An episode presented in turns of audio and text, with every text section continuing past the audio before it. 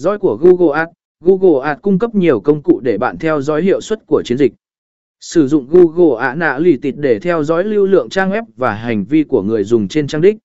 Sử dụng Google Ads Conversion Tracking để theo dõi tỷ lệ chuyển đổi và các hành động mục tiêu khác. Xem xét kết quả thường xuyên, định kỳ xem xét dữ liệu hiệu suất của chiến dịch. Xem xét số lượt nhấp vào, tỷ lệ chuyển đổi, chi phí trung bình theo nhấp vào, cờ tờ cờ, và các thống kê khác để đánh giá cách chiến dịch đang hoạt động.